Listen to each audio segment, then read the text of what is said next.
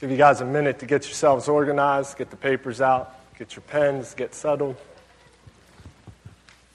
If you're looking for a place to turn your Bible, all the uh, passages I'm going to be using are going to be found in your notes.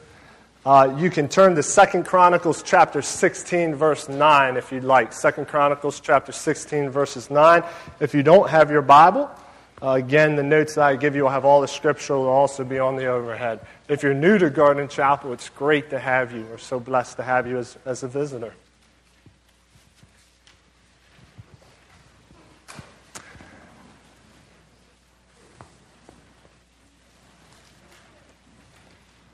Is there anyone else that needs a handout? You'll notice at the top of your handout it says in or all in. And I'm going to spend the entirety of the time that I have uh, trying to make it clear and have you answer that question as I did over the last few weeks studying for this message. And I just, I, am in, I'm saved, but am I living a, uh, my life in a way that's all in? I want to open up with a story. And the story uh, takes place at the gym. And, well, before I even get into the story, I always remember my dad telling me this. Ever since I was a little kid, he's like, marry up.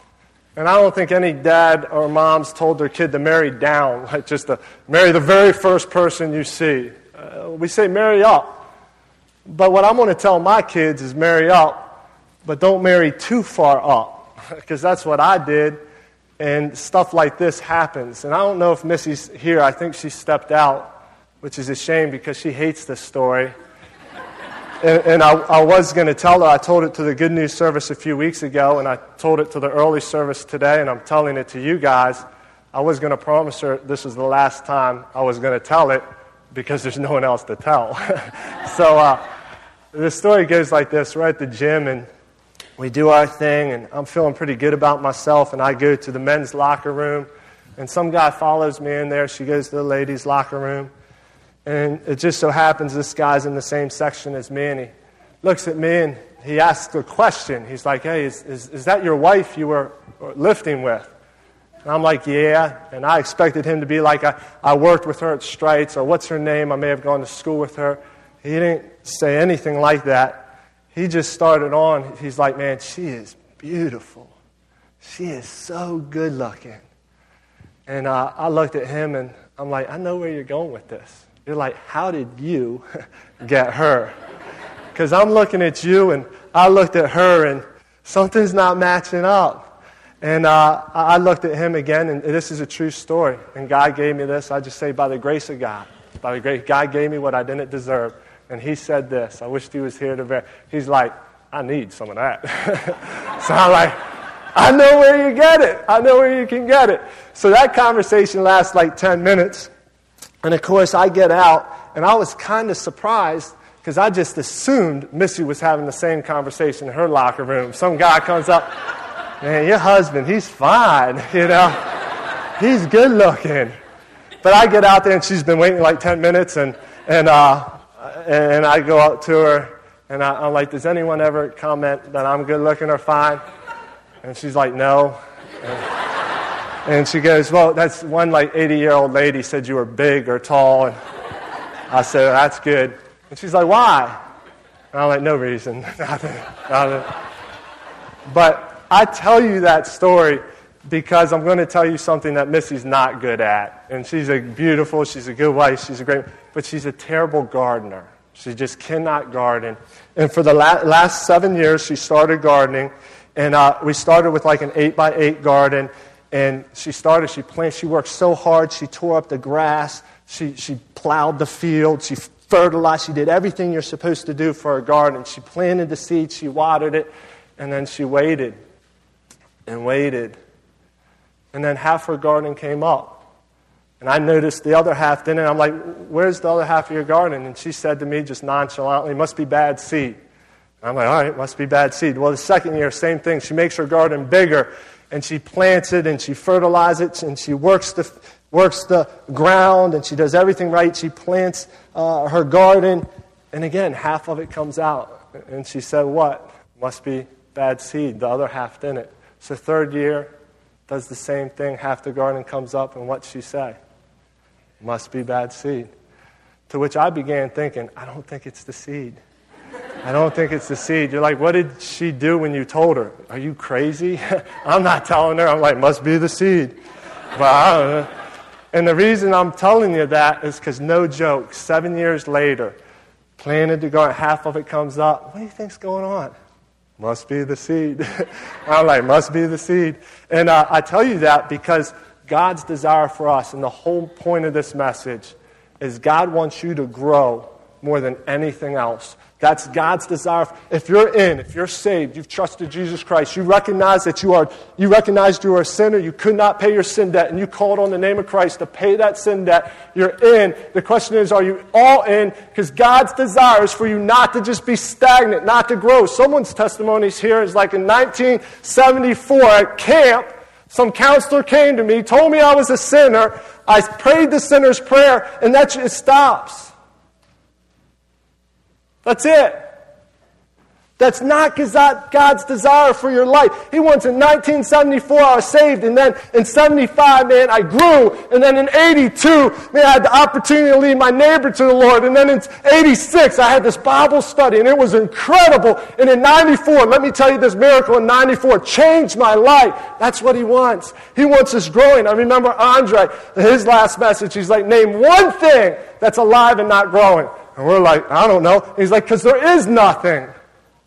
And there's no such thing as a Christian that's saved that shouldn't be growing. But what do we do when we don't grow? What, what do we say? It must be the seed.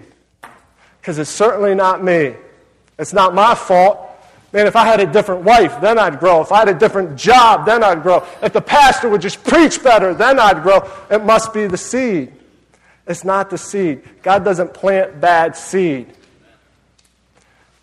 Are you in or are you all in? That's the question and that's the challenge. This message and preparing this message kicked my tail. And I'm like, there are so many areas of my life I'm not all in. I need to change some stuff. And I hope you leave here with that same thought. There's some areas in my life I'm not in. I need to change some stuff. Second Chronicles 16:9, it's the very first verse on your sheet. It reads this way. I'll read it out loud, and I trust every person in here will be reading in their heart. Second Chronicles 16:9 it says, "For the eyes of the Lord move to and fro throughout the earth, that He may strongly support those whose heart is completely His." Your pens are out. Circle that word completely. I want my heart to be completely Christ's, and then He can use me in an awesome and powerful way. You say, how do I do that? Let's go to verse number two. Proverbs 4.23 says, watch over your heart. Circle the word heart with all diligence, from, for from it flows the springs of life. If you're like John, how do I get all in? It starts with the heart. It's got to start with your heart, and you make a choice. It's not about me, it's going to be about Christ. And then you'll notice the third verse there, and it, it kind of looks out of place because I'm talking about growing in Christ. I talk about the heart, and you're like, I can connect that. But then Galatians 6 2 talks about burdens. Let me read you the first, uh, or rather, verse 2, Galatians 6 2. It's in your notes, verse 3. It says, Bear one another's burdens, and thereby fulfill the law of Christ. A quick Bible study, but before I get into the Bible study, uh, let's just have a word of prayer because no illustration, nothing I'm going to say is going to change anyone to go all in. That's a work of God, and we're just going to petition Him to change our hearts. Let's pray. God, I first pray for myself.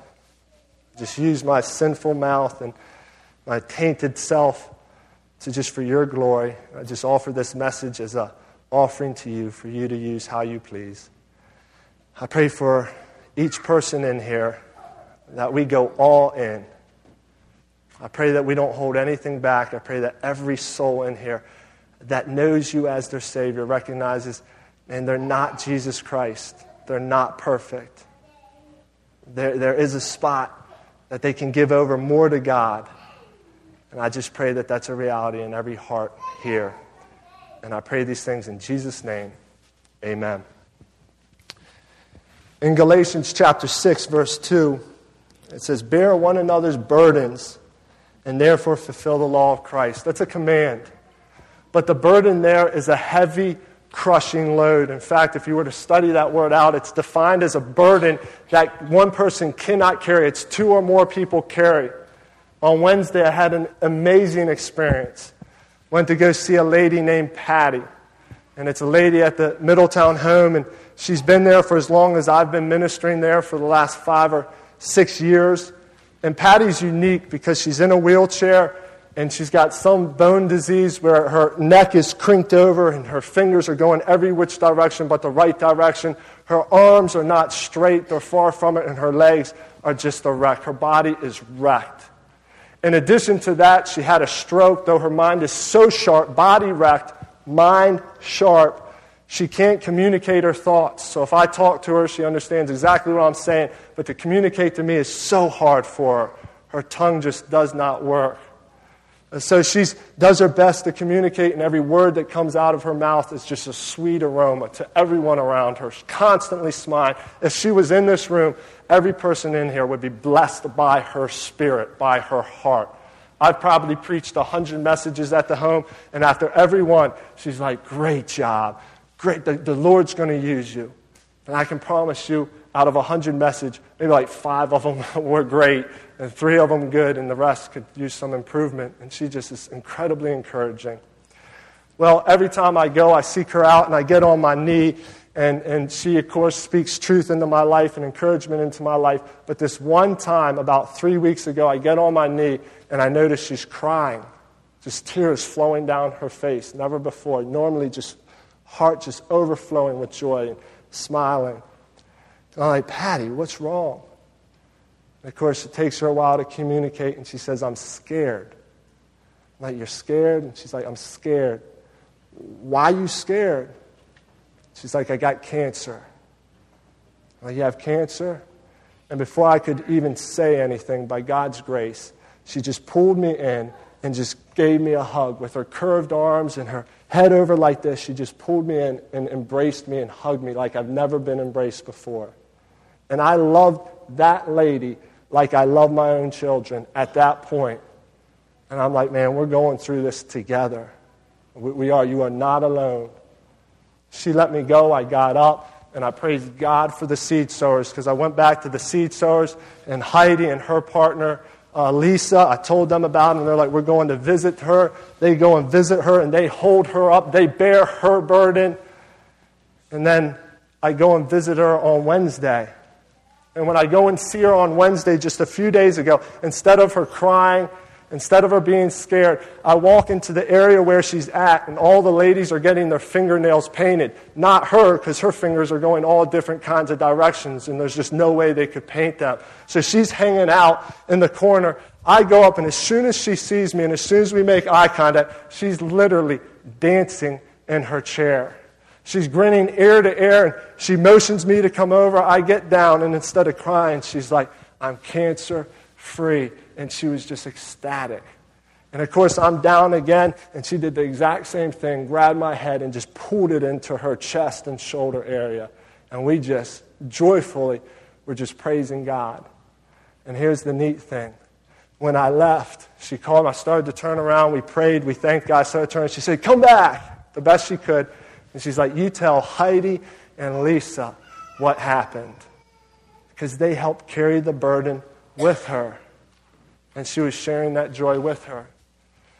There's some burdens that are so heavy and crushing, we cannot carry them on our own. You'd be a fool to. But then go to verse 5. Look at Galatians 6, 2, verse 5. I have dot, dot, dot, and then I have verse 5. It's instructed then, it says, For each one will bear his own load. Now look up here. He just said there's some burdens or some loads that you cannot carry on your own. And then he goes through, he explains that. He says, but there is a load that you must carry yourself. And the word there is a knapsack, is something you put on your back that a soldier wears, that he has the responsibility to carry himself. And what I'm focusing in on is that kind of load. Every person in here has a choice. I cannot make it for you. Your dad cannot make it for you. Your, your, your mom, your wife, your, you must make the choice, and that choice is, that response is, are you all in? It's a personal choice, just like salvation. Are you all in? Are you not? It's a choice, and you're the only one that can make it. You can be encouraged, you can be taught, but no one can make that choice but you. Galatians 6 5, for each one must bear his own load. But look at Matthew 11:30. That's the fourth verse in your shirt, sheet. Matthew 11:30 says, "For my yoke is easy and my burden is light." Not one person has ever regretted to go all in instead of just staying on the outside. I wrote this down. We as believers have a responsibility we're going to make a choice. And there are some things only you can make a choice on. I cannot make the choice for you. That's between you and God. The question this morning is so simple Are you in or are you all in for Christ? This is important because it's not like if I go all in, am I you know, going to get a bigger, uh, get to heaven faster or something? I want to explain this to you. This is sanctification. It's incredibly important that we understand this. This is the cross. And this picture of a cross here is going to uh, represent salvation. I know some of you can't see this, that's fine. We have a cross here, that's salvation. My prayer is that every person in here has chosen to trust in Jesus Christ as their Lord and Savior. Again, you see you have a debt you cannot pay, and you place that burden on the only one that can pay it, the perfect God the Christ God, Jesus Christ, who took the cross for our sins. You make that choice, it's sincere, it's from the heart, you're saved. I would say you're in, but it doesn't stop there. We have heaven here. That's our destination if you're in. Heaven. And when you, between here at salvation and heaven, there's this journey. It's called life and you take it here at salvation and you're working it and you're working and you're working and you're trusting in Christ, this is called sanctification. That's it. That's it for the big words that I probably not spelling correctly, but you get the point. This is what I'm talking about right here. I say, are you in or are you all in? I love what Oswald Chambers says. He says this in sanctification, this process is called life between salvation in heaven, the time you die and meet Christ. What are you doing with this? That's the question. And Oswald Chambers says this He says, Sanctification is not something Jesus puts in me, but it's rather Himself in me. And I can get that. Am I living every choice? Am I living every moment with Christ in me? Or am I not? That's my choice. When I wake up in the morning, when I go to work, am I, am I living that with Christ in me? Or am I driving the train or the truck or the car? I want to explain it to you this way. There's someone here that probably has a testimony like me. I was saved when I was younger. I was, God, I was so blessed uh, to have a mom and dad that just poured their life into me and gave me the gospel. And at a young age, I recognized I was a sinner and needed Christ's work. And, and, and, and I asked Him into my heart, into my life. And I was filled with the Holy Spirit. Here's a, a pitcher completely filled with water, which is going to represent the Holy Spirit. And I was living that way, and then, like many people here, I started kind of wandering away from God. And in my college years, started making some bad choices. And some of you are making bad choices, and you know what that choice is, and it may be a sin, it may just not be what's best in your life. And you're like, well, it's not really affecting me. That's a lie from the pit. That's a lie from Satan himself. I have a rock here. And it's going to represent a bad choice. And every time I bring a bad choice or a sin into my life, there's a consequence. And that consequence is, is it pushes the Holy Spirit out. It doesn't mean I'm not saved, but it certainly affects my relationship with a perfect and holy God. Uh, that choice now is just taken apart in my soul and my body. I'm clearly not in because there's sin. And then I continue to make bad choices. And I'm blind to it. And someone's like, What are you doing? And you're like, Get away from me. So I make bad choice after bad choice. And again, I didn't lose my salvation. I can't undo what Christ did in me, but I'm a fool if I don't think it's affecting the Holy Spirit in me. So then you're left with a choice, and you hear a message like this, and you're like, Am I going to start making the right choices? You're the only one that can handle this burden. I can encourage you, your mom can encourage you, your grandma, your neighbor. But the choice to make those, to take those choices out of your life, that's you and the power of God. That's the Holy Spirit and His call. Like, I'm going to make the choice to be all in instead of just in. And when I did this in the early service, I realized something. That's not your life. God doesn't just leave you half filled up with the Holy Spirit. Those that have been there and been like, man, I'm getting that sin out of my life, I'm getting that wrong, I'm going all in. The Holy Spirit comes in and will just fill you up to the point you're overflowing. And now you're that person that everyone's like, man, what's, why is, why is the Lord using him in such a way? It's simple. He's in, He's all in. And God can use a heart like that. We just talked about that. Look at the very first verse we started, Second Chronicles 69, the very first verse in your sheet. It says, For the eyes of the Lord move to and fro throughout the earth, that he may strongly support those whose heart is what? What's that word? Someone tell me. Completely.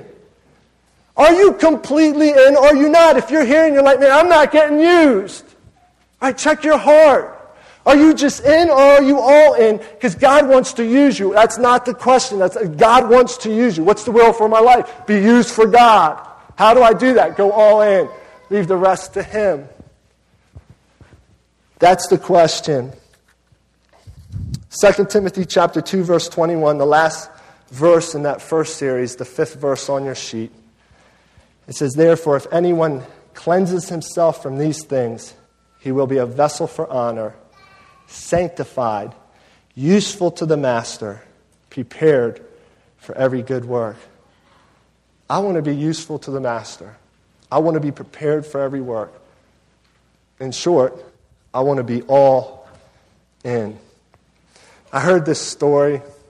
There was this lady and this is when electricity was getting introduced, and towns were getting power lines into their neighborhoods, into their communities. And there's only one lady in this town that could afford the electricity run to her house. Just one, one house in the entirety of the town. So the electrician came and ran a line to her house, and she had electricity in her house. Not just in her house, he, he put in lights in every room, and he put in machines that are running electricity, and the whole town was so excited. They gathered around her house. She, she was a mean lady and she didn't invite them in, but they're gathered around their house. And for the first time ever, they're going to see a light switch come on. They're going to see electricity in use. And they anticipately, and they, they excitedly wait that first night, and nothing happens. No lights come on, the meter doesn't spin. It's just a dark house, just like always before. So they leave and they come back the next day and the next night and they wait and again nothing. The third night, nothing. The fourth night, nothing. Three months goes by and finally one little boy comes up and knocks on the door and he's like, Why aren't you using your electricity? And the lady looks at him, just like, I'm not going to turn on the switch. Not willing to turn on the switch. And God's looking at someone here that's been saved, that's trusted in Christ, that's not being used, that's holding back, that's still holding on to something. And he's like, why won't you get plugged in? Turn on the switch. What's your response going to be? So there's nothing I could think on that that lady could. She had plenty of resources. She just chose not to turn it on. And for the person here, turn on the switch. Get used. Look back and see all the things that God used your life in in incredible ways. If you're not growing, it's not the seed. Get plugged in to the Holy Spirit that's in you. Turn it on. Get plugged in. Do what you need to do so that you can have the power of Christ in you. I want to define this. What does it mean to be all in? And in the center of your page, you'll see I have a definition there. What does it mean to be all in? It's allowing God to supernaturally, and you can write the word transform, you from the inside out so that you become a passionate follower of Christ. Let me say that again. What does it mean to be all in? And this is just my definition. You could probably come up with a better one. But for the purposes of this message, it's allowing God to supernaturally transform you from the inside out so that you become a passionate follower of Christ. Say other biblical examples of it. The Bible's filled with examples of guys that chose to go all in. I think of Moses as he's walking around the desert and he's just kicking up sand, looks back and nothing's happening. He's not being used. And then he has the burning bush experience. He goes all in, and then we read about Moses' life, and we're just in awe of what a humble leader and all the things he accomplished in God's power. Like, what changed? He went all in. He chose to go all in. The disciples will look at examples of them. And this is so encouraging to me, and you'll see this in the next sections of your notes. All in does not mean, and you can fill these in, all in does not mean you are perfect. The disciples were far from perfect. I think of Peter. And when he was speaking to Jesus, and Jesus is like, I'm going to the cross. And Peter's like, No, don't go to the cross. And what's Christ say to Peter? He says, Get behind me, Satan. Uh, it doesn't mean you're perfect. The disciples were far from perfect. The second, all in does not mean you never mess up. The disciples messed up a lot. On Friday, I had the privilege to go down to Atlanta for a day, and was the first time I've done anything like this. Uh, woke up at 4 in the morning, and if you're like me, uh, if you got the alarm set at a time you're not used to, I didn't sleep a, a minute because I'm anticipating that alarm going off, and I didn't want to miss my flight. I get to the airport, I fly down to Atlanta. It's just a busy, busy day. My flight back home's at 10, and I know I'm going to get into Philly at midnight and need to drive home.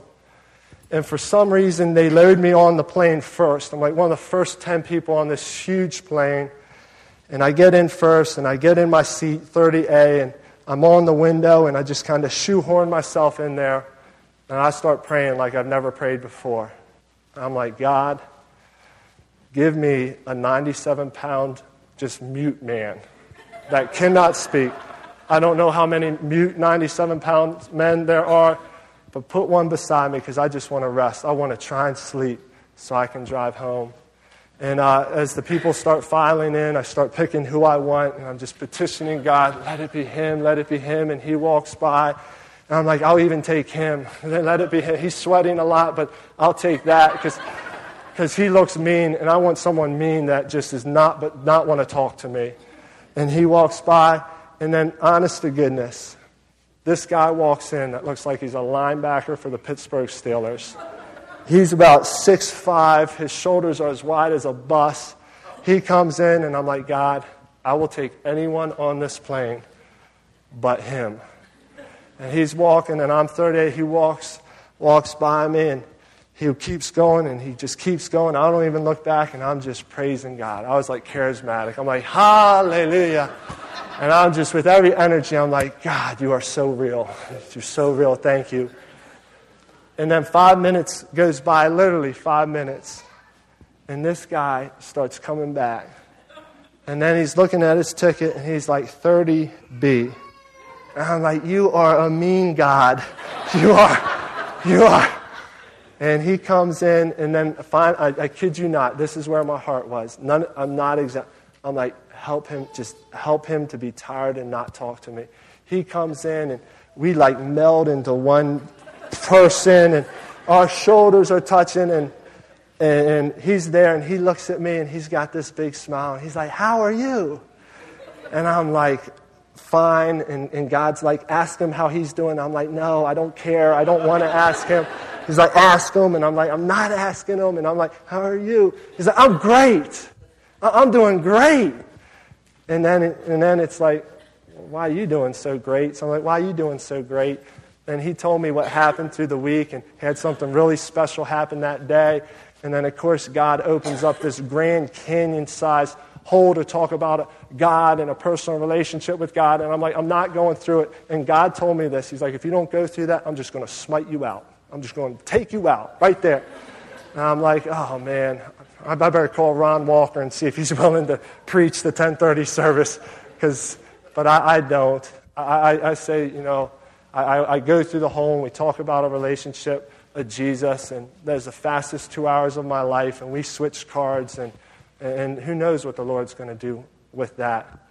But here's the point I'm so encouraged because to go all in, I don't have to be perfect. I can have a lousy heart and a lousy attitude. I can be all messed up, and God's still going to use me. That's very encouraging to someone like me. Here's the third one all in does not mean you become a full time missionary. That's not it. Some of you have bigger mission fields that I have as a pastor in your workplace. So you can write that in real quick. All in does not mean quit your job and become a full time missionary. And here's the fourth one all in does not mean say the word Jesus in every sentence. I'll give you a second to write that in, then I'll explain what I mean. All in does not mean saying the word Jesus in every sentence. I heard a story, and this was just this week, from a pastor. John Ortberg is his name, and he pastors a church of about 10,000. And he said he's, te- he's taught thousands, if not tens of thousands. He's an older man, tens of thousands of messages on living the Christian life. But he said, not, no message has touched his heart than this. And he said, when he was a boy, he and his father and his father's friend uh, went fishing. And they stopped at a gas station first, and his dad's fueling up the truck, and he and the father's friend go to the bathroom, and dad goes to get worms. And as he's in the bathroom with the father's friend, he noticed the father's friend starts just picking up trash on the floor. There's paper towels, just like any gas station in America. It's torn up. And he starts picking up, he's like, he's even going into the stalls and with a paper towel cleaning, picking up the toilet paper in the stalls. He's like, what are you doing? But he doesn't ask, he's just a boy. And then he sees his father's friend start pointing, he starts wiping the counter down.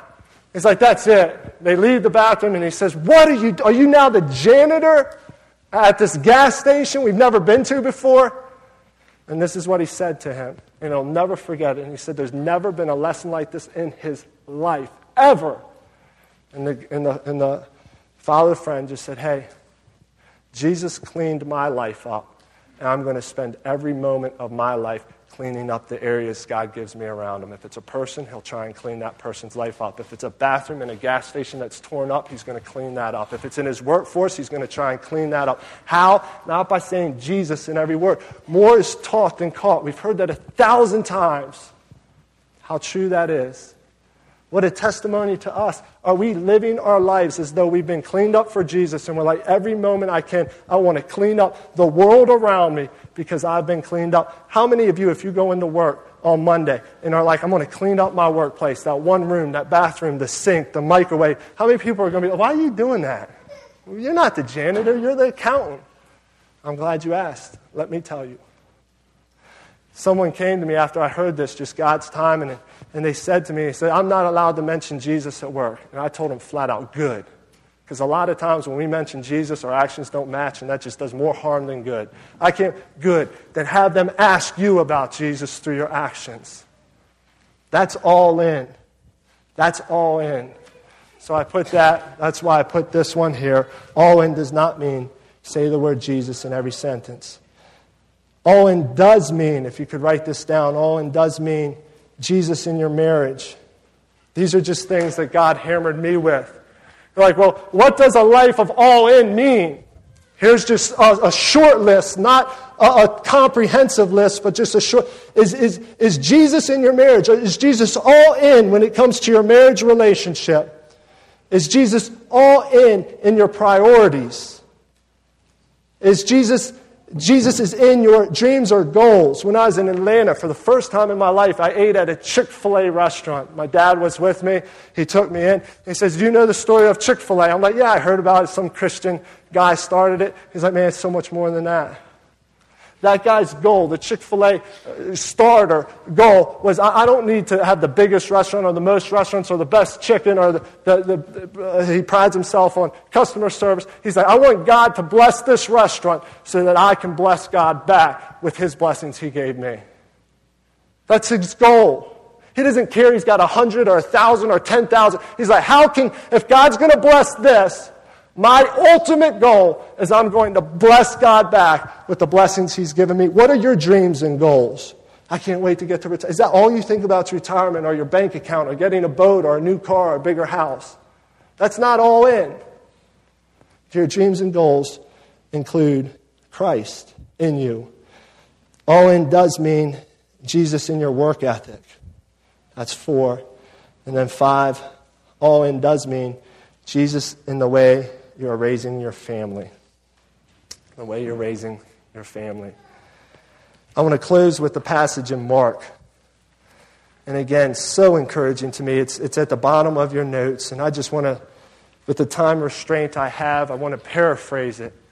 But you'll notice in Mark chapter 6, verse 45, that first word there is very intentional. It's the word immediately. In Mark chapter 6, verse 45, it says immediately. Well, that tells us something happened beforehand. Well, what happened beforehand? It's the feeding of the 5,000. And Jesus took these five loaves and these two fish, and he fed somewhere between 5,000 and 30,000. And when I read this story, I had this thought. I've never had this thought, never heard someone teach it. But I thought to myself, when the disciples were walking around that crowd asking for food, how many people had like a bologna sandwich in their pocket? How many people, when the disciples came and said, Jesus wants to take this offering and bless the people with, how many people withheld back? They're like, well, this is my lunch. I don't want to share it. But then one boy gives five loaves and two fish. And what's Jesus do with that? He takes that five loaves and the two fish and he feeds 35,000 men. The scholars think about 30,000 people there. Now, here's my point. What about that person in the crowd that had the bologna sandwich? He'll still have his bologna sandwich, but he missed the blessing of the multiplying of the gift. How many of us are guarding our gift, our little bologna sandwich, and Jesus is like, Come, give it to me. And we're like, No, that's mine. I don't want to give that to you. I got that tucked away in my pocket. And we're missing the blessing. The most joyful person out of that crowd of 30,000 is a little boy that saw Jesus take his gift and take five loaves and two fish and multiply so that there's 12 baskets left over after feeding probably 30,000 people. The rest of the crowd missed that blessing. Don't withhold from God. Don't do it. That, that, that's not an all in life. That's a life where you're just missing it. So that just happened, and Scripture says immediately. Jesus sends the disciples off in the boat, and I'll close with this, just your attention for two more minutes. He sends them off in the boat. For some reason, he decides to stay back. He stays back. The disciples go. The disciples are in the boat, they're rowing, and a storm comes. A storm comes and the disciples are scared. It says Jesus sees them, supernaturally sees them, and he, comes, and the Bible says he walked on water. The disciples see Jesus. They should have been praying, God help us, God save us, God show up, Christ show up now. But when they, say, when they see him, it says they were fearful. Instead of praising him and saying, Thank you for coming, they were fearful. And Jesus says, Then take courage, it is I, do not be afraid. Then Jesus got into the boat with them, and the wind stopped, and they were utterly astonished. And then look at verse 52. I have it highlighted for you. It says, For they had not gained any insight from the incident of the loaves, but their hearts were hardened. This was about five hours. The, the Bible gives us a time frame in here. About five hours when Jesus just fed 30,000 people with five loaves, and the disciples totally missed it. In fact, God makes it, He's like, their hearts were hardened, they were blind. But check this out. What would have you or I did? I would have turned that boat around and I would have picked 12 new disciples. I would have. I've been like, I'm through with them. I've taught them. I just did this huge miracle and they missed it. They're done. He didn't do that. Someone else here would have been like, I, wanted to turn, I would have just turned the boat over and started afresh. But what's the scripture say? The scripture tells us this, and this is encouraging. Just little verse 53 in Mark chapter 6. It says, When they had crossed over, they came to land at Gennesaret and anchored to the shore. That is incredibly encouraging to me. Jesus didn't give up. And then what happens? Read the rest. He continues ministering with these hard hearted disciples, and then they go all in, and God uses them in, in incredible wells. You see Peter's life turn around, you see John's life turn around, Mark's, you just see the disciples used from a hard hearted to all in. And God didn't turn the boat around on you, God didn't turn the boat over on you. God's like, go all in. And we can do some amazing things. Let's pray. Dear Heavenly Father, I thank you for the opportunity just to teach your word. And your Bible is so very clear that your word does not return void. I pray for the person here that knows they need to go all in and they haven't. But even before I get there, I pray for the person here that's not in. They haven't trusted Christ. They haven't placed their faith in Jesus Christ alone. I pray that that person right now trusts in you. Pray that not just one person walks out of this room without knowing for sure, for sure, that they've trusted in God. But I pray right now in the totality of the message is for the person that knows that they're in. They, have trusted Jesus Christ. They know they're a sinner and they, they know they need Christ's work on the cross. And I just pray for that person that knows they got sin in their life, knows that they're holding back the bologna sandwich, the giftings you've given them, and they, they haven't turned on the switch to the Holy Spirit in them. They're just holding back for whatever reason. I pray they make the choice to go all in right now. And I just pray the Holy Spirit doesn't allow them to get out of that seat until they do. And I just pray that they are touched by your power, not just today, not just as they leave here, but till eternity, till they meet you face to face in heaven. And I pray these things in Jesus' name. Amen.